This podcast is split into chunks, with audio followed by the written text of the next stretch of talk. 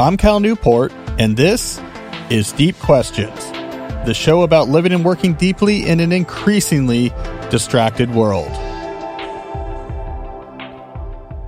I'm here in my Deep Work HQ. I'm joined, as always, by my producer, Jesse. How's it going? You know, Jesse, there's something we did, actually, something we failed to do last week that sent me down a rabbit hole in the days that followed. So I don't know if you remember this, but we had a website. I think it was like an archive version of my website we were going to bring up onto the screen because I wanted to show how I used to have affiliate links on my website. And it didn't work because it was using the Wayback Machine, which has frames and somehow it puts the old version within frames. And it didn't really work with our, our tablets. We moved past it.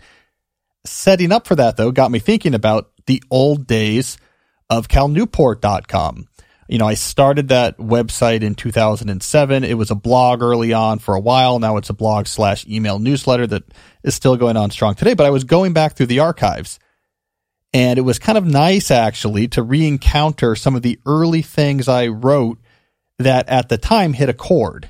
So back in 2007 or 2008 hit a chord. And so here's one I came across. I'm going to load it up. I'll go down memory lane here.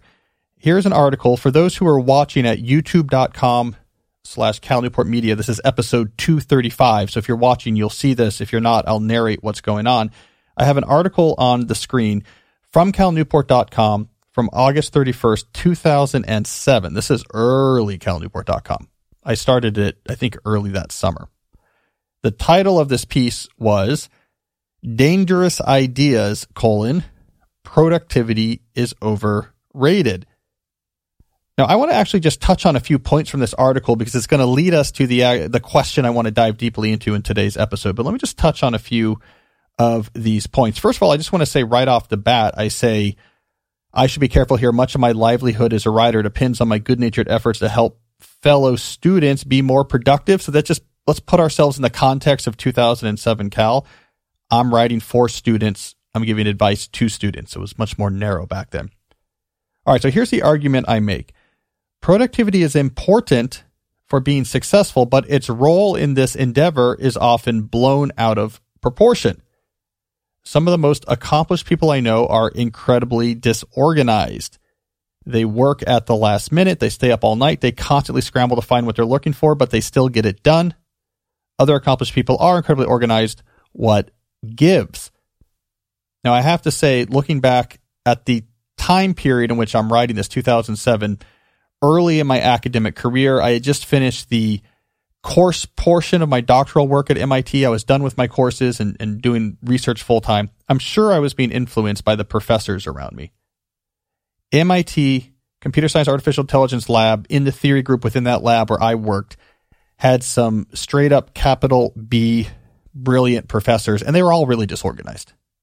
And so I'm sure that was influencing me because I was looking around my my definition of accomplishment in 2007 was these MacArthur Genius Grant Turing Award winning professors who were killing it in the research literature, whose desk looked as if there had been some sort of disaster at a paper factory. And the rescue crews were on the way to dig through it to try to find survivors in the rubble. And yet they were still winning all these major awards. So I, I was being surrounded by this idea that organization has very little to do with whether or not you end up being successful. So in this article, I said, let me distill this into two underlying truths. Number one, being productive does not make you accomplished. But number two, it does, however, make being accomplished less stressful. That was my best read on the quest to pursue productivity advice and put more productive habits into your professional life. My best read in 2007 is this is about making your work less stressful, organizing your efforts, it is, however, orthogonal to whether or not you end up accomplishing important things. As I go on to clarify, or let's say elaborate, is what you need to be successful is a drive to keep working with a laser like intensity on something even after you've lost immediate interest, tenacity, a grating thirst to get it done. These are the precursors of accomplishments having good productivity hab- habits complement this crucial skill. They take this intensity and place it in a schedule. They keep small things from crowding your mind. They eliminate the stress of what appointment you might be forgetting or what vital errand has to be done. But productivity is not a substitute for this work. I thought that was an interesting article. I mean, first of all, let me just say, and, and Jesse, if you'll allow a moment of me uh, bragging on myself, I mean, I think even in 2007, I was throwing some fastballs, right? Yeah, it's pretty good. Right? I mean, I was frust- I remember being frustrated back then because there was a lot of big productivity blogs, and I felt like I was delivering the goods. That's like good but, info, and no one knew it. I was just lost in the woods, and you know why I think that was is because students were my focus. That was probably why, because I would be so frustrated. I would remember very specifically when lifehacker.com, which was like the big productivity website in 2007, when they would feature someone else's student advice, I'd be like, guys, I am killing it in this topic. Like I'm throwing 103 and you're covering the softball players. Come on. And I'd be so frustrated. Like you, you, don't you know what I'm doing over here? But I think it's because uh, no one cared about student centric advice. And so I wasn't really on the, on the radar. So anyways, self bragging done. Um, so let's step back and and ask the question: uh, Do these ideas about productivity being unrelated from 2007 do they hold up today, or has my thinking or perhaps the culture surrounding these issues shifted? I figured it was worth doing a nuanced update on this old take of mine because these are still general ideas that people very much care about. So this is the deep question I want to look at today. Does Cal still think that productivity is overrated? Now, here's our plan of action. We will uh, start with a deep dive. I'll go, uh, we're going to revisit this article. We're going to pick it apart and talk about its relevance today. After the deep dive, we're then going to go into questions. I have five questions from you, my listeners, that are all relevant to this general theme of productivity is it overrated productivity versus accomplishment what's the difference how do they complement each other we have five questions that's going to get into that and then for the final segment we'll switch to do something interesting a little uh, word of hype for what's to come the interesting thing i've chosen is relevant to this as well so we have full unification today in the episode on this question of is productivity overrated all right so let's deep dive into that here's what i thought would be a useful frame for this discussion. I went through the article the other day and I pulled out what I thought four of the main ideas were. And I want to go through those one by one and answer the question Is this idea still right in 2023?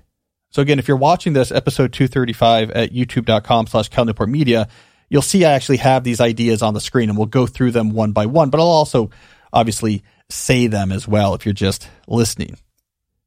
So the first idea I extracted from this article was the notion that productivity equals organization. In 2007, I think that was certainly true. In common usage, especially online, productivity was most associated with the word advice. So if you're talking about productivity, you were typically talking about productivity advice. That's what people meant by it. And it was advice that was focused on how do you make sense of, keep up with, and prevent yourself from drowning in what seemed to be an increasingly intense deluge of tasks and communication and work. Now, I've later written quite about uh, a lot about this topic in my, my, last book, World Without Email, and a lot of my New Yorker writing. I've gone deeper into this. What what happened, of course, was the front front office IT revolution when we brought personal computers to the desk of knowledge workers, when we connected those computers with networks, when we introduced haphazardly speaking email and then later tools like instant messenger, it created way more work than we were used to before, a faster velocity of work, way more interruptions and context shifting. So there was this explosion of interest in the first decade of the 2000s. And what do we do about this? And that's what productivity meant. And so that comes through very clearly in my article. When I'm talking about productivity, I'm talking about productivity advice. And when I'm talking about productivity advice, I'm talking about keeping up with and organizing everything that's on your plate. In 2023, I think the culture around this term has shifted, especially in online or elite discourses. I would say productivity is now much more associated with culture today Whereas in 2007, it was much more associated with advice. So when people discuss productivity or refer to productivity today, they're talking more or they're more likely to be talking about a culture of productivity, a value framework around what produces worth, what defines you as a, a, worthwhile person, what is the meaning of work. So it's a much more philosophical, cultural discussion, much less a pragmatic, technical discussion. Uh, interestingly, the connection between productivity and accomplishments, like accomplishment in general, is not discussed that much anymore. I think it gets in the way of the current in fashion critiques of productivity. So if you want to think about productivity as a culture or a mood that we can attack or destabilize with criticality, we don't want to really focus too much on could this be leading to real accomplishment or you doing things that's useful because humans are wired for that. We still admire people who accomplish things. So we've really uh, disconnected discussions of productivity from accomplishment and see it more as a culture that uh, we should discuss or critique. So on my checklist here for productivity equals organization, I'm going to give that uh, a red X. I don't think that idea still holds up the same in 2023. All right, second big idea I extracted from my 2007 article productivity is unrelated to accomplishment. This, I think, was the one of the big ideas from that piece. And what I meant, if you'll remember my quotes there, is that you could be organized or not organized. It didn't really specify whether you were going to be accomplished, whether you're going to accomplish something noteworthy. If you were organized, you might be less stressed, but it wasn't going to being organized doesn't make you more likely to do a big accomplishment. Being disorganized doesn't reduce your probability of having a big accomplishment. So that was one of the core ideas from my my 2007 article. Uh, but the other related piece here, of course, is that productivity, at least when seen through this organizational frame, its main role is stress reduction, keep control of things, keep control of the obligations on your plate. I would say, uh, yes, that's still true today. There is not a very strong correlation between the organizational notion of productivity and significant accomplishment. It still remains today, like it did in 2007, that some of the most accomplished people in all sorts of different fields are a mess when it comes to other aspects of their life, their organization, how they keep up with things, how they plan their time. Um, so I'm going to give a green check for that idea.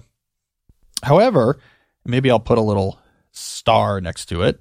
Um, I have additional thoughts on that. So I something I missed in 2007, which I think um, was true that I missed, is what those disorganized professors with the Turing Awards and MacArthur Genius Grants were doing. It wasn't just drive. What they were doing is that they were very good at workload management. They were very good at saying no, or in the case of these MIT professors, they would implicitly say no by just ignoring the request. I write about that in my book, Deep Work. That was their, their way of dealing with email in the early 2000s was, I don't want to deal with this. This is a stupid request. You didn't specify it clearly enough. I'm just going to ignore you. Try again. you know, and maybe if you write it better or give me more information, then maybe I'll answer. They were very good at workload management. I think that's actually relatively universally true. People who do really large accomplishments, not people who are uh, reliable at work and get good promotions. The people who do the things that turn heads are very good at workload management the athlete that becomes a superstar is very good at blocking out everything in their life but practicing that skills. The professors that win the Turing Award are very good at saying no or ignoring the other things coming in so they can work on solving that proof. The inventor that invents the light bulb is very good at saying, this is what I'm working on right now. All of my resources are going towards trying different filament materials. And no, I'm not going to go speak on, you know, your trade commission or something like this. Now, I think I missed that in 2007, but it was true then and it's true today that that is a unifying skill of people who do go on to big accomplishments is yes, they're disorganized, but they really have their act together when it comes to workload management. As a graduate student in 2007, I didn't get that because my life was too easy. Here's how it works at a, at a, a tier one doctoral program like MIT. It's all about research, right? I mean, it's all about producing the best possible work that turns heads in the world of ideas, right? You're, you're here because of your brain. Put your brain to use. It's all about research. Because of that, they get out of your way. So if you are getting a PhD at MIT in computer science, courses are not at all important. You take the courses in your first couple of years, you take, I don't know, six or seven courses. It's not that important. You get them out of the way. I think I got A's. My memories, I got A's in all my courses, but it didn't really matter. You just couldn't get, I forgot exactly how it worked. I guess if you got two B's, it was a problem. I don't know, but I think they just gave everyone A's. It didn't really matter. After those two years, it's like, now do your work. Publish something good. And so our workloads as grad students was as low as any job anywhere in the world. You know, it was basically work on a paper, six months from now, publish it. So I don't think it was on my mind. Workload management as being a critical component to accomplishment was not on 2007 Cal's mind. 2023 tenured professor Father Cal, oh my, it's on my mind. So I put a little star here for those who are watching online because that idea is right, the one I had in 2007, but it's also we need to expand it if we really want to capture the full picture here. All right, let's go to the third of four ideas from the original article. Number three, drive is underrated. So this came through in that piece, right? In the quote I read you, I said, here's the thing that really seems to matter. This weird, I don't know where it comes from, this weird, mysteriously sourced, tenacious drive of like, I want to do this well. And I'm going to keep shooting basketballs until, you know, my hands bleed. Uh, like Jesse, you would like this article. I have to find it. Someone sent it to the interesting uh, at calnewport.com address. It was about Steph Curry, Yeah. speaking of basketball players. And it was saying a big part of understanding his success was he innovated practicing. Like he figured out how to not just practice more, but like make his practicing much more focused like a laser on exactly the skills that had the highest value. Uh, that type of drive, I don't know where that comes from. But every time you see a major accomplishment, that's very important. You don't see like, oh, what really mattered for Steph Curry was his inbox was clean and he his desk was clear. He had a tickler file. You better believe his tickler file was reviewed every month and he would move the scraps of papers. You know, it doesn't matter. What matters is he's obsessing about how can I get more out of a four hour practice session. Um, and I saw that back then, right? I mean, these, these professors I was around were were super focused. So I'm going to go ahead and give this one a green check. Uh, drive is underrated because you know I don't think we we understand it enough. What are the different forces that go into it? What are the social forces? What you're around, how you're raised, genetics. I have this pet theory that often a major source of drive is there's typically some sort of event that happens that puts uh, a chip on your shoulder in some sense. You know, I certainly had this where you're like, I, I'm going to show them, I'm going to do this. Like there's some sort of thing that happens maybe early in life. So there's some sort of historic, personal historical event that occurs.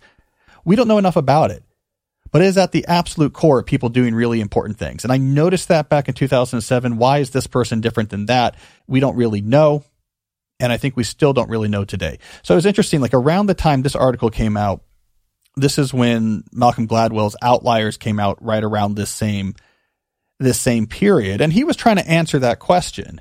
But I, I think his question he answered it more from the perspective of the what than the why. So he answered it from the perspective of getting really good in these big accomplishments takes a huge amount of very hard practice. And so if you don't have the circumstances to be able to do this practice, you're sort of out of luck. The Beatles went to Hamburg and were able to to work in these clubs, three or four shows a night, and uh, in this melting pot of different musical styles, and really figure out their style. They could deliberate practice hundreds of hours a week, and and really emerge as a very tight group. That's like a classic Gladwellian analysis. But what was left out of it was the why. Why did they go to Hamburg? Why were they willing to play that much? Why were they so much more driven than all of these other bands that were coming out of Liverpool at the time? And I still don't think we really understand that. So um, I think that's a good point. However, I am going to, I don't know, I'll draw a dotted little arrow for my star from before the this one because drive is underrated. But that point we talked about with the last idea, that point we talked about uh, about workload management really mattering, that's also relevant here. So drive is the secret sauce, but drive coupled with workload management because all the drive in the world is still going to get your metaphorical car stuck if it's overloaded. So I could be super driven, but say yes to too many things and not going to be able to actually live up to my potential. So again, there's some sort of weird interchange now that I didn't articulate super well back then, maybe I can articulate it better today, but this weird interplay between drive and developing this ability to say no and manage your workload. And these two things orbit each other. They orbit accomplishment somehow. All right. Final idea from that 2007 article that I want to point out here is Cal is hungry to make a mark.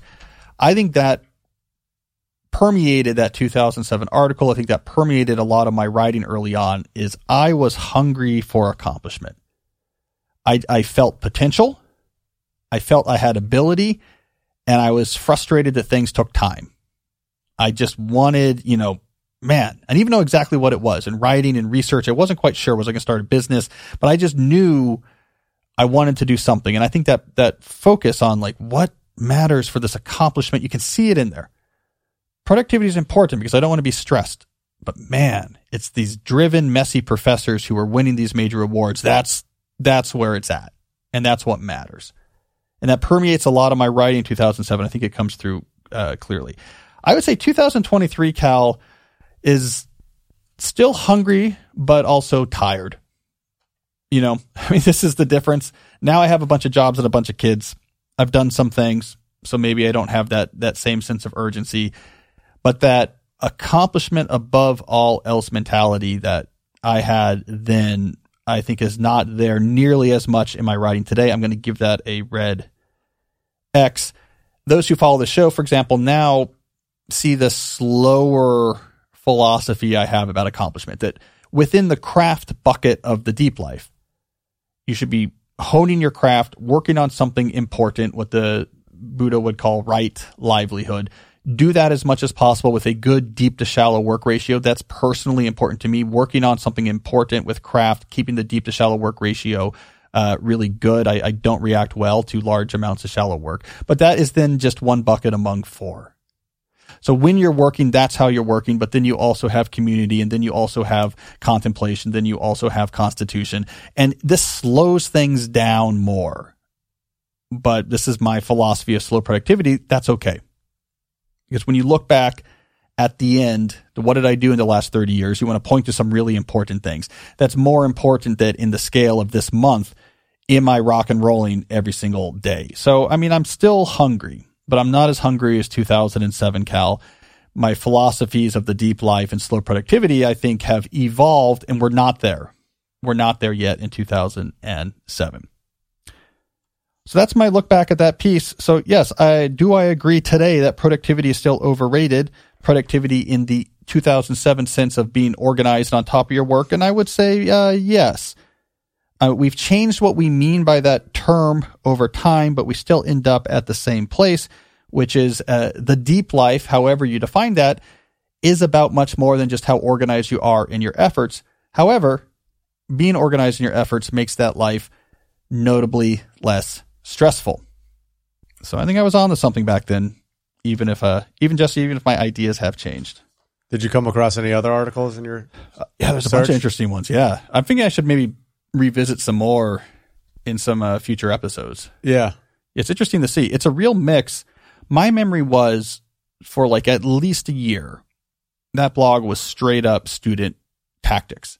Like, here is how you should take notes on a multiple choice exam. Here is how you should deal with choosing your courses for a semester. And there is a lot of that stuff. But what I forgot is I was writing three posts a week. Wow. Yeah. Because I was hungry, right? And bored because I was a grad student. You know, there's not enough to do. It's an easy, easy job. Uh, so I didn't have much to do because I was a theoretician, so I didn't have any labs to go to or experiments to run. It just was solve proofs.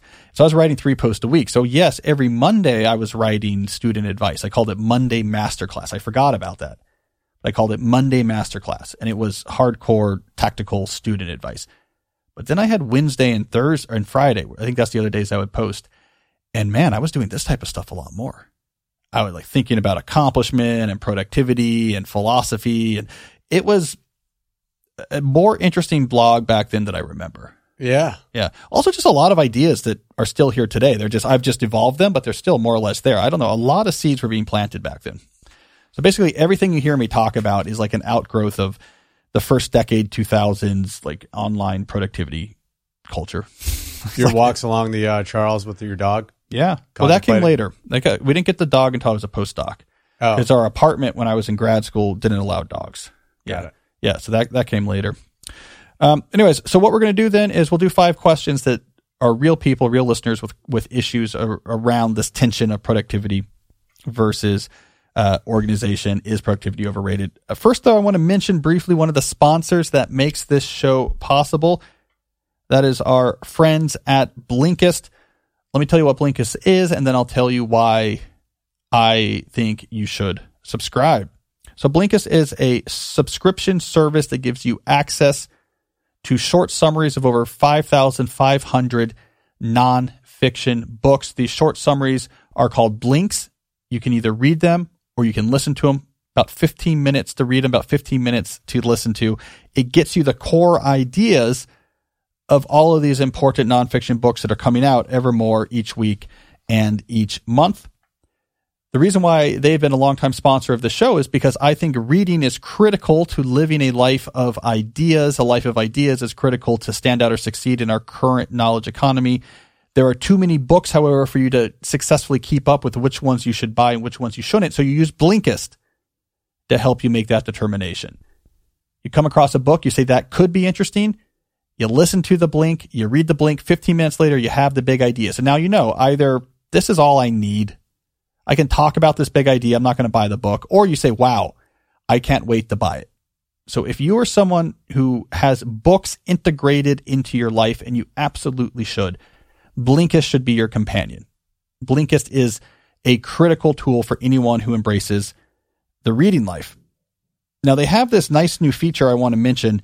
Uh, I think it's called Connect, Blinkist Connect, and it allows you to essentially give a Blinkist account to a friend for free. It's a two for the price of one promotion that I wanted to mention so that you can share with a friend that you also want to support their reading life. So just until February 28th, coming up, just until February 28th, Blinkist has a very special offer for our audience. If you go to Blinkist.com slash deep to start your seven day free trial, you will get 40% off a Blinkist premium membership. So if you're going to sign up anyways, do it now while that deal is still there. That's Blinkist spelled B-L-I-N-K-I-S-T, Blinkist.com slash deep to get 40% off and a seven day free trial. Blinkist.com slash deep. That offer is good only through February 28th. And for a limited time, we have that Blinkist Connect promotion as well that allows you to share your premium account. So you can get two premium subscriptions for the price of one. I also want to mention these guys have known for a long time 80,000 hours. Let me tell you what it is, and then I'll tell you why you should check them out. 80,000 hours. Where does that number come from? How many hours you will work in your life. 40 hours a week, 50 weeks a year, times 40 years gets you to 80,000 hours.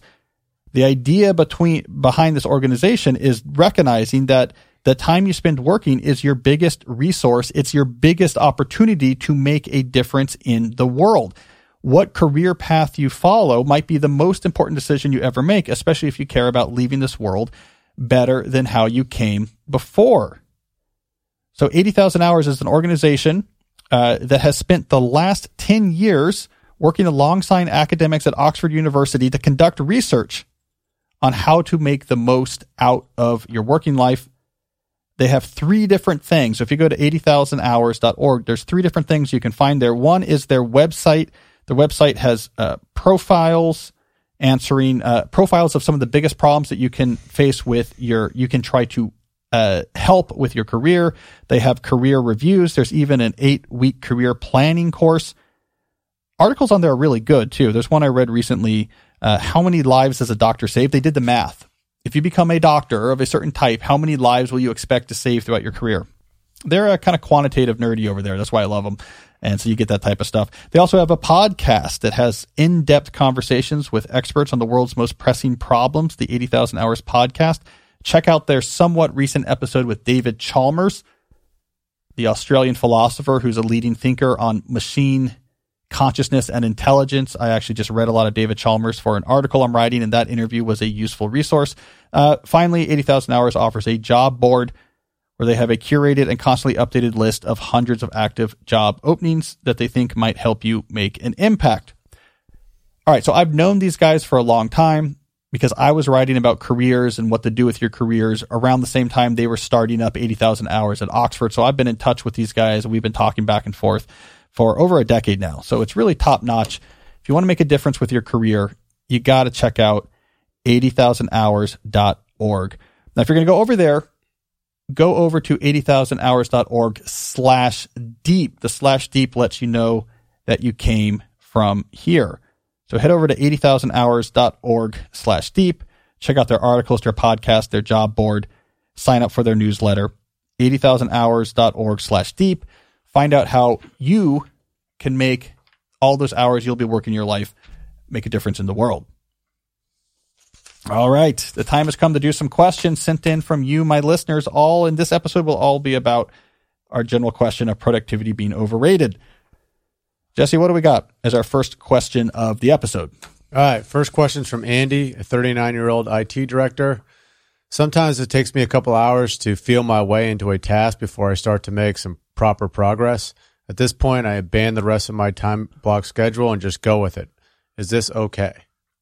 Uh, Andy, it's a common a common question. Uh, deep deep endeavors can be hard to start. Deep endeavors can get their grips on your mind once they get going and blow up your schedule. I have been there before. Anyone else who does deep work on a regular basis has been there as well. Uh, I have a small and big answer. So, sort of a small tactical answer and a bigger picture strategic answer to this question. So, the small tactical answer is well, let's not make your deep work so hard to get started, right?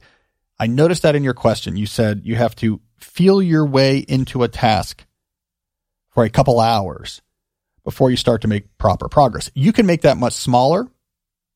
That lead up time to you really getting on a roll, you can make that much smaller. And I think that's going to help prevent deep work from blowing up your schedule as consistently. I've talked about this a lot on the show. Um, you need better rituals. So when you do the work and where you do the work, have rituals, consistency. These are the times each week I do deep work. These are the locations I go to do the deep work. I have the location set up in an over the top way all of this is about signaling to your brain, we are shifting modes. And once it's learned to trust that signal, it's going to shift your mode faster than if you're just at your crowded desk working on email and then just changing nothing else, attempt to wrench your attention away from Slack and, and over to Microsoft Word and say, I will now write brilliantly. That's really hard. But if you instead, no, no, I always do first thing in the morning, Monday, Tuesday, and Thursday, and I hike through the woods and I go to this outbuilding behind my house and it's a deep work chamber. And that's when I do my writing.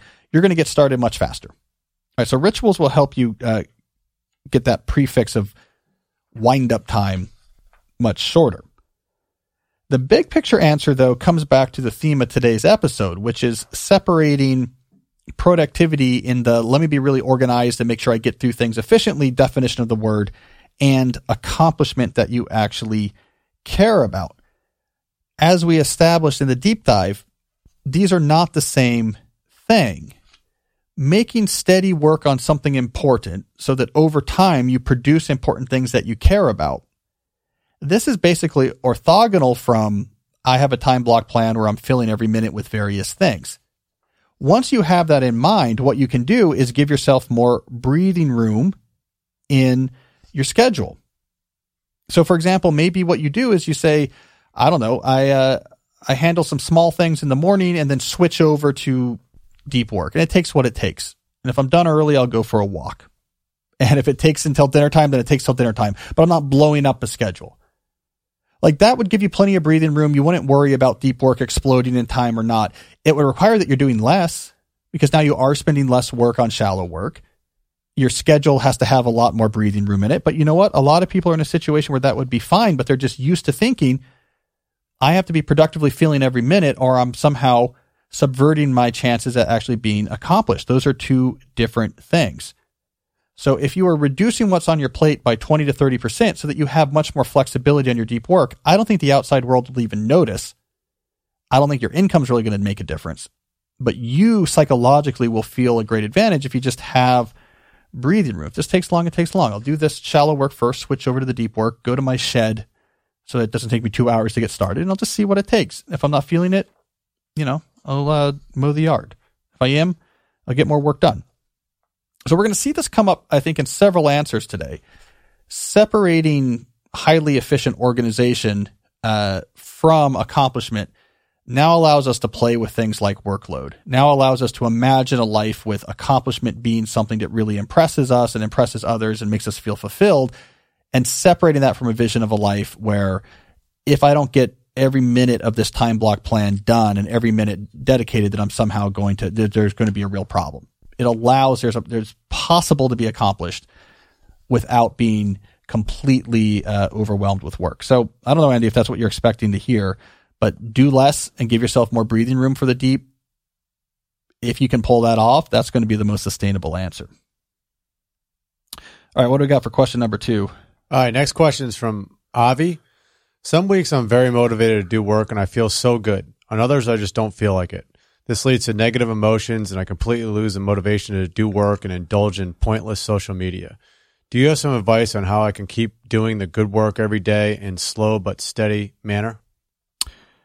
Well, this is another prime example of why just focusing on pro- just focusing on productivity is not in itself a, a sustainable strategy. So if all you're working on is I'm doing the right organizational things.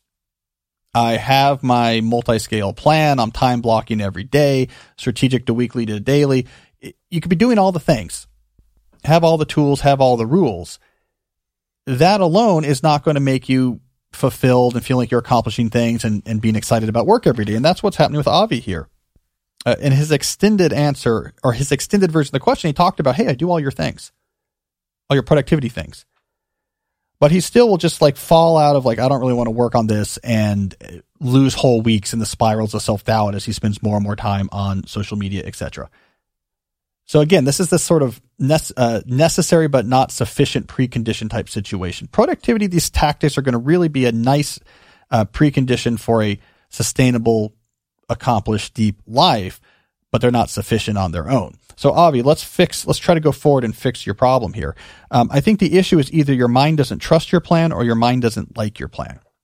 I mean, this is what causes people to just stop working and get lost for three days on social media. Either the thing you're working on, your mind says, this is not going to work. We're, we're, we're spending all this time on whatever, like our influencer YouTube channel, and it's not good and we're not going to become famous and it's not going to pay our bill or we're writing this novel or this business ideas. I don't even know what this is. We're just jumping on calls all the time and, and it's like a simulacrum of, of business. We're not actually like doing something or producing something. So your mind might say, I just, this work, I'm not going to do it. This isn't going to lead us anywhere. You know that. You're just, you're just, uh, spinning your wheels in a highly performative way. Or your mind says, okay, maybe this will work. I just don't like the plan. I, you know, this, what we're working on, what this job is, is grinding and boring or against my values. And I just don't want to do it. So it is your mind against whatever plan your productivity system is saying it should be doing. So if we're going to fix that, there's two things we can do. Uh, the first thing we want to do, of course, is focus on the craft portion, the craft bucket in your overall deep life buckets. That requires some work here. It requires some work to sort of think through what am I working on and why? What are the projects I'm taking on? What is my workload? What am, is there something in here I just really hate? How do I re-engineer around that? Is there something in here I think is really important? All right, so how am I going to do that work? Like, let, us let's start thinking that through. Let's not be so haphazard and just see if we're in the mood for it and what our mind says. Let's take that a little bit out of the picture, like we talked about with Andy in the first question. Maybe we'll set up a location for this work, and it's different than what we do that. Uh, maybe my workload is out of whack. I need to take things off of my plate. Maybe I need to more radically shift what I'm doing. But we want to get the craft bucket in order. So you got to know what you're working on, why you're working on, how you're working on it. You want all of those pieces to come together. And that might take you about six weeks of really thinking and tinkering and, and trying to optimize that part of your life. The second key then, maybe a little bit more surprising, is looking at the other buckets of your life after that as well, the other areas that make a deep life deep and start systematically getting your house in order in each of those other areas as well. Constitution, your health, community, how you're serving or leading on behalf of others that are important to you, contemplation, how you're making ethical, philosophical, and theological concerns something that you're engaged with and at the core about how you structure and live your life. You get these houses in order. And even then, when you're in a hard part or a hard phase in work, you're much less likely to fall into let's go on YouTube all day let's go on TikTok all day. That that spiral of activity, the self recrimination that comes out of the spiral self recrimination that comes out of you falling deeper into activities that you know are ultimately shallow and not useful to you or your vision on earth. When you have the other buckets tuned up, even when work is hard, they're going to support you. Even when, okay, I, I have this, whatever, I'm in year four med school, my residency, and I think this is important, but it's, it's just so hard and it's exhausting. They support you and you say, I want to lead other people. I want to be, you know, I'm exercising, I'm outside, I'm, you know, I have the, the celebration bucket, I have this hobby, I'm really into film, or I'm, I'm i have these other things that are more meaningful and quality, and, and they're there to fill my time. And even if I have to take a break from work for a few days, what I'm going into is something else that's important, something else that I think is useful. So these are the two aspects of what's pushing to the spiral. One is that you're your relationship to work itself needs some work. The craft bucket has to be overhauled. But the second piece is you don't have other options for when work is getting you down. So it's, I'm being pushed towards I need a break and I have nothing else quality to do with that break. So, you know, I end up on TikTok looking at ASMR videos, which I think is what people do on TikTok. So those are your two options. Okay. So you got to get the whole deep life in order and it's not going to get rid of hard things. It's not going to make your job feel good every day. It's not going to solve all your problems. But I think that's what's going to be your best bet for getting out of this uh, cycle of self doubt and self recrimination. All right. Andy and Avi. Oh, look at this. So, what we need now is someone whose name starts with a B. It's exactly what we have. Ben. Yes. 24 year old software engineer. I alphabetize all of my questions now. I think that's very important. I think people have high expectations. All right, what we got from Ben here? Uh, as a software developer, I sometimes have to wait up to 30 minutes to merge a new bug fix or feature into the main branch of a program. These durations are unpredictable. What should I do to be productive in this time? Ben, you have to figure out in these 10 to 30 minute breaks how you can both be exercising, reading, and cleaning out your inbox at the same time because not a single moment can be wasted. No, I, I picked this question because again, I think it gets to the the distinction between productivity and accomplishment. It's good to be organized to take stress off your plate, but that doesn't mean that you need to deploy those skills of organization to fill every minute with work. So one solution here, Ben, is to just chill. And this is nice. Like there's periods during my day where I submit a merge of my program branch and I have to wait for my manager to approve it. And I'm just going to like go see what people are up to you know, or kick back a little bit. It's nice outside. I'm going to go sit outside and go for a walk while I wait to hear back from. Like, I don't know. I don't have to have something planned. I mean, this is something I both appreciate and have to work on because I, I, I do too many roles in my life during, in my professional life. I have too many roles, and especially since I have my nine to five job, you know, my nine to five framework where I work nine to five. So like my work has to fit in there. I often enter these era, areas or these spans where I have to use every minute of the time because, you know, three different jobs need things. And because I have these 2007 style productivity skills, I can do that. I can control everything and interleave and make it all work. But I don't want to do that all the time. And I, this is the, the situation, Ben, is you should have the ability to do that, sure, but don't do it all the time. And what I constantly seek and when I'm happiest is when I'm not in those modes. And what my productivity skills then gain me is that like I'm working four hours out of the day and I can end early and go do something else go hang out with my kids or prepare a project for them for when they get home from school. So this again gets to this core distinction between productivity and accomplishment. You can be a very good programmer and produce great code and, and be respected for it and hone your craft and take breaks when you're waiting for, you know, compiles or features to be merged in. And so I might suggest that bit. Like don't overplan that time. Just like see what you're in the mood for. Maybe you just need to like rest or you're reading something or you're doing something that's vitally important, like trying to follow up on the, the last minute minor league signings with invites to spring training camp that the Nationals are doing, like that's the type of thing you should probably be spending those, spending those breaks doing. But you don't have to necessarily fill every minute of that time with, uh, what could I do that's productive? So I'm using you as an example, Ben, to try to make that distinction.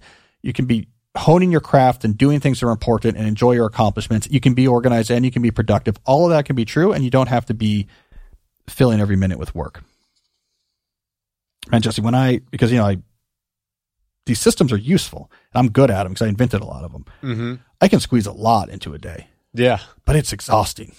Like it's not a sustainable way to live. I mean, it's this weird balance. If you don't have these 2007 style productivity skills, it's really stressful if you have anything but like the easiest job. Mm-hmm. It's just, uh, right? I'm behind. I'm stressed. I, there's this meeting. I'm staying up late because I didn't even remember this until it's seven and it's due at seven the next morning. Like it's no, no fun, no fun. When you have these skills, you can avoid that. But it's this temptation that once you have them is like, I could get another thing interleaved here. You I get could, another job. I could add this project. I could get another job. Why not one more job? You know, because you can do it. Uh, it's possible, but you don't want to necessarily unlock that unlock that power. So that's the way I uh, I'm getting better at that. I think, but this is what I'm trying to gain towards is I've over provisioned my productivity toolkit. So when I get into temporary moments of overload, I can handle it. But the steady state, I have more time than I know what to do with. To me, that's the sweet spot. mm-hmm. So we'll see. You pick up your books. That's when you read your books. I do read a lot of books. Yeah, I just finished a monster, 450 pages on the history of the NFL. Really? Yeah, for my sports book group. Wow. Yeah, I know a lot about the NFL now. A lot of Lombardi in there. A lot of Lombardi. Yeah. Yeah. Lombardi. Yeah. I'm not, you know what? I was just about to start going on a long tangent about the 60s in the NFL and the low hanging fruit of these major innovations in uh, the sport that were all still happening. So there was this period where if you were Paul Brown or Vince Lombardi, uh, even as late as maybe Walsh in the 90s, there are still areas where you could figure out something new and your team would win for four years before like the rest of the league caught up and figured out how to do those same things. But I'm not going to go down that road. I could, but I'm not. I choose not to. Just like I could add another job, but I don't because I recognize the power. All right, let's keep going. What do we got here? And this episode is going to come out right after the Super Bowl. Yes, yes, we could. Uh, we should edit in like they did in The Simpsons. Uh, Cruddy Cruddy Sunday was the name of the uh, season eleven episode where they go to the Super Bowl, but they obviously have to film do the animation before the Super Bowl, even though it aired after it. So they just edited in the names of the teams. So I think we could we can do that. Yeah, You know, we'll show you a bet slip. Yeah, Jesse, that was a very good game by the Philadelphia Eagles. I really appreciated, you know, how they uh, won by a score of 21 to 7. I felt bad that Mahomes had to leave the field when his ankle broke off. All right, enough nonsense. All right. Next question from Michael, a 32 year old marketer. I run my own business. Sometimes I can let deep work take center stage, which I love. Other weeks, the most important things requires that I sift through dozens of websites and sends dozens of emails. This leaves me feeling frustrated. Now that I've learned to love deep, deep work, how do I survive the shallow work? So, Michael, I'm going to give you a more exaggerated version of the answer I gave to our original, uh, the original question we tackled in this segment because you're self-employed, you have flexibility here. Let's take advantage of it. What I'm going to suggest is consider this schedule: deep work every morning until lunchtime, followed by like an hour of core, like email, just keep the lights on business work. On weeks where you have larger shallow projects demanding your time, like you talk about in your question, where like I have to like send a dozen email and I have to go to a dozen websites. Uh, then you can do that work in the afternoons. Weeks where you don't have that, then you can go to the movies. Now, to make this possible, you're going to have to reduce to some degree, not as much as you might think, but you might have to reduce to some degree the amount of work, the number of projects on your plate. But if you're doing deep work every day, every week until lunchtime, you're going to be able to produce a lot of really good stuff. And then some weeks you have necessary, shallow, rich projects you have to work as well. Working every afternoon on that, you can be on point, use some of my organizational skills so that you're being pretty effective in those times. That'll work as well. So I'm thinking maybe like a 20% reduction in the projects on your plate would make that schedule possible. That is a schedule in which you are never going to be so frustrated or disappointed because you're always doing deep work. Also, it's going to be a schedule where it's going to be sustainable and quite enjoyable because you will often have weeks where you're whatever, going to the movies. I did my deep work, checked in on my email. It's two. I don't have a big shallow project going on right now. I'm going to go, you know, train for my triathlon. I'm going to go work in my woodshed. I'm going to go watch a movie or whatever. That's actually, I think, a really enjoyable, sustainable lifestyle. It sounds shocking when you first say something like that, but I bet, Michael, if you did that right, the difference in your income as a business would be minor. Like an amount of money that you would pay to be able to have a schedule like that. But again, this comes back to what's really holding us back there is probably not a fear that your company is going to go out of business. It is like we've been talking about this intermingling between productivity and accomplishment. This idea that uh, if I have the ability with productivity tools to fill every minute of my day, and I'm not doing that, then I'm diminishing my accomplishment. So that's the trade off I'm making. When we recognize they're relatively orthogonal, hey, if you do deep work every morning, most weeks, you're going to do really good projects and build stuff you're proud of. Your business is going to be fine. Uh, that's what matters. Oh, and then, you know, for the other stuff, do it in the afternoons and some weeks will be busier than others, but have a workload such that that's always enough time. So you have to cancel a couple projects, cancel a couple projects. That is completely a reasonable approach if you believe that my accomplishment requires this, my productivity can serve that. So that's what I think, Mike. I think you should try something like that. It could be a different schedule, but I think you should try something like that where you're never far away from deep work and your shallow demands, your provision so that like the worst shallow demands you can handle in a schedule that still has deep work. And on the good days, your schedule is something that like you won't even tell people about because they'll be too jealous that three days in a row, uh, you were able to just kick back and do something else. So give that a try. All right, let's do let's do one more. All right, sounds good. Next question is from Marie. How do you balance the desire to optimize systems and maximize productivity with the value of making genuine human connections? Uh, yeah, it's again, this comes back to the same theme. That's why I put this in here. When you're in, when I'm in super time block mode, because all three, all three of my jobs are humming at the same time it does hurt human connection. I'm not on te- I'm not on text threads. I'm not I don't know what my family's texting about. I might not see email for a couple days, you know, uh, on the inboxes that aren't directly related to what I'm working on. I'm not having sort of long phone calls with with people I know. I become sort of hard to reach. And that is a reality of very productive days. We can put quotation marks around productive, but if you're going to use my techniques to their full extent and time block every minute of your day, you're not going to be chiming in on casual text threads. In fact, I, I form an antagonistic relationship with text messaging, non-professional text messaging during my busy periods because I'll just see out of the corner of my eyes like various people are, Hey, what about this? And texting me things. And I'm thinking, a, I can't deal with this right now. I'm in the middle of a 30 minute block and I know what it needs to be. But B, now you put something in my head that I have to remember now there's an open loop and I'll, I'll, almost be antagonistic, which is not the relationship you want with your family and friends. So what you're pointing out here, Marie, I think, uh, is true. And I think the solution to it is to work less. So to, don't be in those super tightly timed, super tightly time block days all the time. That have a steady state, a sort of normal state where you have breathing room in your schedule and you can actually put aside time. I'm going to take a whole hour for lunch and I might call someone and check in on some text messages. I will unsolicited just send someone something, a friend of mine, like, Hey, I, I read this and I thought about you. Have the breathing room to actually proactively service your social connections. I think that's the right way to do it. The other thing that people do, which I think works just as bad as always having every minute time block, by the way, is saying, well, because I don't want to ignore people, because I want to be friendly, what I'll do is just do my work bad all the time. So I'll just always sort of have this here. And if anyone texts, I will stop whatever I'm doing. I'll answer that text and, and I'll just sort of always be involved in back and forth throughout the day. I think a lot of people fall back on that default. They don't want to ignore people.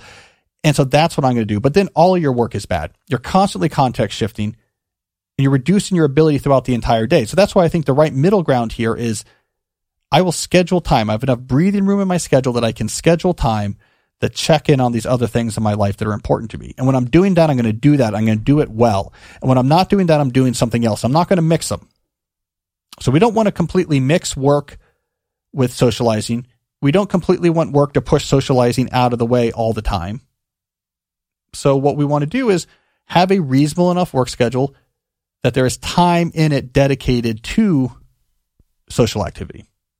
Now you couple that with a clear schedule shutdown complete ritual so that when you're not working, you're not working. And of course you are open to people and you can be incredibly social. I mean, the one thing, I don't know if this is where Marie is trying to get. A lot of people try to get there with me where they say, I just want you to end up in a place where the answer is just, it's fine that I'm on my text all day. And I'm not going to end up there. Like, what's the point of having a job if you're just going to do it poorly? Like, you're putting yourself in a, a cognitive state that makes it very difficult to do whatever you do. So that's what I think we should be aiming for is when you're working, you're working. So put breaks during your work to actually connect to other people. Um, that's the, that's the sweet spot. I got to do more of that. Man, Jesse, when I'm time blocked up to the hilt, I'm just off the radar. I am off the radar. You know, if people are sending, you've seen this, like, if I'm a reasonable day, I'll answer your text messages. And if I'm not, you're just not going to hear from me. Yeah. And it's not like I'm looking at my phone and saying, forget you, Jesse. It's like I haven't seen my phone in three hours. Yeah. You know, like I am, you know, rock, rock, rock, rock and rolling. Yeah. Uh, you don't want to live that way all the time. I feel like that's the theme that's emerging from these questions is you need to know how to organize yourself. It's stressful if you're not. You can still be very accomplished if you're disorganized, but why have the stress? But don't take those skills for granted uh, don't push them to an extreme. Don't use them to fill every minute, every minute of your day constantly working because if you always are in that state, it's unsustainable and it creates all these other negative externalities. I feel like all of my answers today have been about finding this smart balance. How do I deploy these skills, but not, uh, but still have intention about what I want my day to be like? Back in 2007, when you wrote that article and you were talking about the drive, did you think about money a lot? Was that a factor? No, because I was uh, I had I'd gone to grad school instead of industry, so psychologically I'd already walked away from money. So I had a job offer on the table from Microsoft, which back then, so that was in 2004 when I had that offer. So this was Google wasn't a thing yet, Facebook wasn't a thing yet, Microsoft was the mm-hmm. Amazon was small. So I had this big offer from Microsoft. They're going to send me to business school. It was uh, what was his name? Not Bill Gates, but the, Ballmer. Ballmer had this pet program where he's like, we're going to hire engineers and uh, we're going to send them to graduate school at Northeastern or Northwestern at uh, Kellogg. And we're going to send them to graduate school. It's easier to train talented engineers to be businessmen than it is to train, you know, business people to be engineers. And we're going to send them for free to business school to, to be project managers. And there's this whole like program. And it was, I remember for the time, it felt like a lot of money. Um, and then I was, like, I'm going to go to grad school instead. So I'd already made that decision. Mm-hmm. So psychologically, money was not on the table. So what was on the table, why you go to grad school, what's on the table if you're at a school like MIT is citations, impact, publications. That was, that was what accomplishments was, was you produced an, this is why I'm so obsessed about ideas because this was the entire atmosphere I was in. You produced an idea that was influential. Uh, it was smart. Everyone's citing it. Everyone's using that to do their own work. You wrote this book that everyone's reading. It was all an ideas economy and everyone just sort of had enough money. Like, I don't know, I'm a professor, I'm bad with money, uh, but I have, you know, I live, I don't, I haven't thought much about it. I live in Boston, it's fine, you know. Mm-hmm. It was like everyone had enough money, no one really cared about money. It was all an idea economy, and everyone yeah. wanted to be rich at that economy. So all that stuff is so influential to like the way I think about things now. Yeah, yeah. Interesting times. All right, so I want to switch over to something interesting. Before I do, I uh, want to mention another one of our sponsors, our friends at Henson Shaving. That's a true story, Jesse. On my my way over here today, a lot of traffic. I was waiting to waiting to cross the road. As someone from across the street you know, caught my eye. Busy street, Carroll Avenue in Takoma Park, and they uh, pushed uh, a family out of their way into the traffic and the cars were all screeching and piling up as they sprinted past the, the opening that made, that corridor that made across the street as this family was on the ground and the cars were crashing into each other so they could make it across the street and say, I really like your shave. that shave looks really good. And you know who gave me that shave was my Henson shaving experience. Uh, Henson, I talk about him all the time now. It is the razor that I use because it is not a plastic thing that you throw away, you know, every week. It's not one of these things you get uh, behind all the security things at the the pharmacy or have mailed to you every every week in a box. Instead, it's this beautifully engineered piece of aluminum, precisely manufactured, beautiful old school capital T tool. And then you take a standard 10 cent safety razor, little razor blade, and you put it onto this piece of aluminum and it screws into place.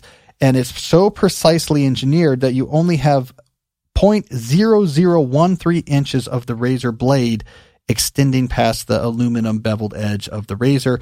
That allows you to get a very close shave without the diving board effect. If you have too much blade sticking out, you get a diving board effect. So with one 10 cent razor, if you use this beautiful, beautifully engineered aluminum uh, razor, you get a great shave that you would otherwise need with one of those plastic subscription bands.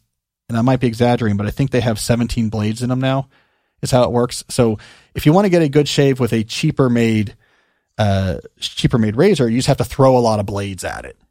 And I think, I think now the subscription service, it's a, a wall of blades that you just, you have to kind of slide down the wall of blades. With a Henson's, one 10 cent safety razor blade put into this beautifully engineered piece of aluminum razor, you get a shave that can literally cause traffic pileups. So I love them. I use them. It is what I use every day.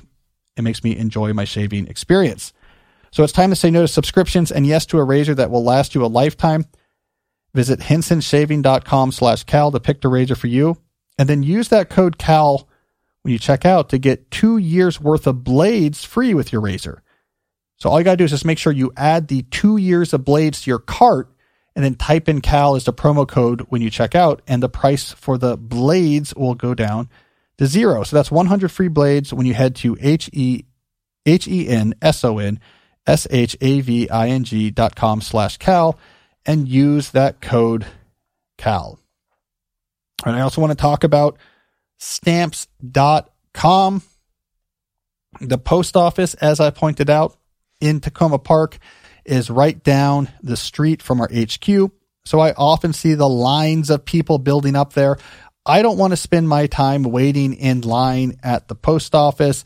You probably don't either. This is where stamps.com enters the pictures. For 25 years, stamps.com has been indispensable for over 1 million businesses. It gives you access to USPS and UPS shipping services that you need right from your computer anytime, day or night. No lines, no traffic, no waiting. You print your postage, you stick it on, you schedule a pickup, and you are done. So, especially if you run any sort of small business that requires a non trivial amount of shipping things or sending things through the mail, you need a stamps.com subscription. So, you should set your business up for success when you get started with stamps.com today. When you sign up, use that promo code DEEP for a special offer that includes a four week trial plus free postage and a free digital scale. No long term commitments or contracts required. So you go to stamps.com, click the microphone at the top of the page, enter the code DEEP to get that special offer. Stamps.com. All right, so to wrap up the show, I like to pull at least one thing interesting that listeners have sent to Jesse and I at the interesting at calnewport.com email address. This is where people send me things they think I might be interested about from the world of the internet. And I like to feature some of these on the show. So today, I'm going to switch over to it now. Today, I chose something someone sent me just the other day that was really relevant actually to our conversation. So I thought it would be good to focus on.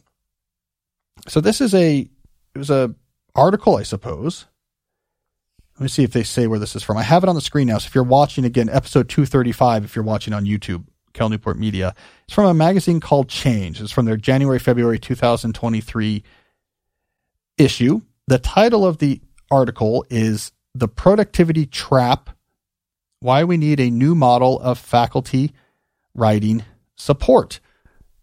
So I won't read the whole article, but there's a nice abstract so we can go over a couple points from the abstract here because I think it's interesting and it gets to gets exactly to the point of our episode today about thinking about the complicated relationship between productivity and meaningful accomplishment. So here's a couple bits of summary from this article.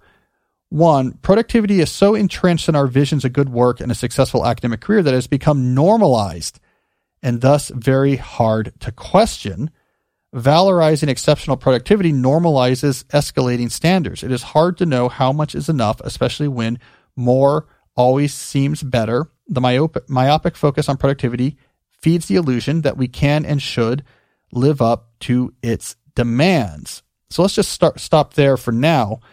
This is an interesting critique of academia, which at least based on my experience of computer science, so that's my field, so I don't want to speak for other fields, but at least based for my field, there is a lot of truth to this. There is a a notion of productivity that has taken hold a long time ago in my particular field that's based on quantity. How many papers have you published? Papers in top venues. What I learned coming up is more is better than less. And I got really good at that. I was trained to do that. How do you publish five plus papers a year in good venues? And when I got to Georgetown, I had been trained up right at MIT and I could fire up that engine. And because I was very organized, I could find a way to do it that it wasn't going to completely dominate all my time and I could go up and get tenure early. But it does feel like a trap because if five, why not six? If six, why not seven? It really does push you towards quantity. And everyone you talk to in my field would say that doesn't seem that important. It's kind of crazy that this is what we have to fixate on. So what would be the alternative? Well, in computer science, the alternative is quality. Have you produced something that's important, that's really changed the field? Like that's actually literally speaking what's going to matter. I produced a new idea. It took me a long time, but I produced a new idea that changed the way we saw things. It increased our understanding in a non-trivial way. It's hard to have those breakthrough ideas when you're publishing five papers, six papers, seven papers a year. So I think this point here is interesting. Now, what do we do about it? Well, in computer science, there is an interesting proposal. So there's a, a trade group called CRA, and they had a, I guess it was a task force to look into this question. And they came back with a recommendation, which I thought was simple but brilliant. And they said, here's what we should do. We should say, when you are being hired for an academic job, you send us your three best papers you published as a grad student. And that's all we'll look at. How good are your three best papers? I don't care if you publish 50 others. How good are your three best papers? And when you later, so you get hired, go up for tenure, you send us five papers. These are the five papers I think are my best work. And we say, how good are these papers? What is the, what's your highest quality work? How quality was it? And everyone who hears this idea says that would be great. If I could spend two years trying to make an idea right, I would not feel like I was on this treadmill. I would produce much more important work. I think my accomplishments in the long run would be more meaningful. But it's very difficult to shift over to a model like that because everyone has to shift over together or it doesn't work. How do you get tenure, for example? It all comes down to, for the most part, letters from other academics in your particular field from around the world. And they look at your resume, they look at your publications, they sh- should know you at this point, and they write letters for the university rank and tenure committee that says, here's how how we think about this person. What is their reputation in the field? How good are they? Not a bad way to do it, right? Let's just get people who know the field to say, is this a serious researcher? Let's get rid of the games. What's their reputation? The problem is if everyone else out there is still thinking about quantity as being the main metric, when those letters come back in, if your institution says, oh no, we just care about your three best papers and that's all we sent out, those letters are still judging you on whatever the cultural convention is, which is Cal only published seven papers since he's been an assistant professor. Like that's not great. So if we can't switch over everyone, it's hard to make changes incrementally. So this is why I think trap is probably a good word. It's hard to get away from that.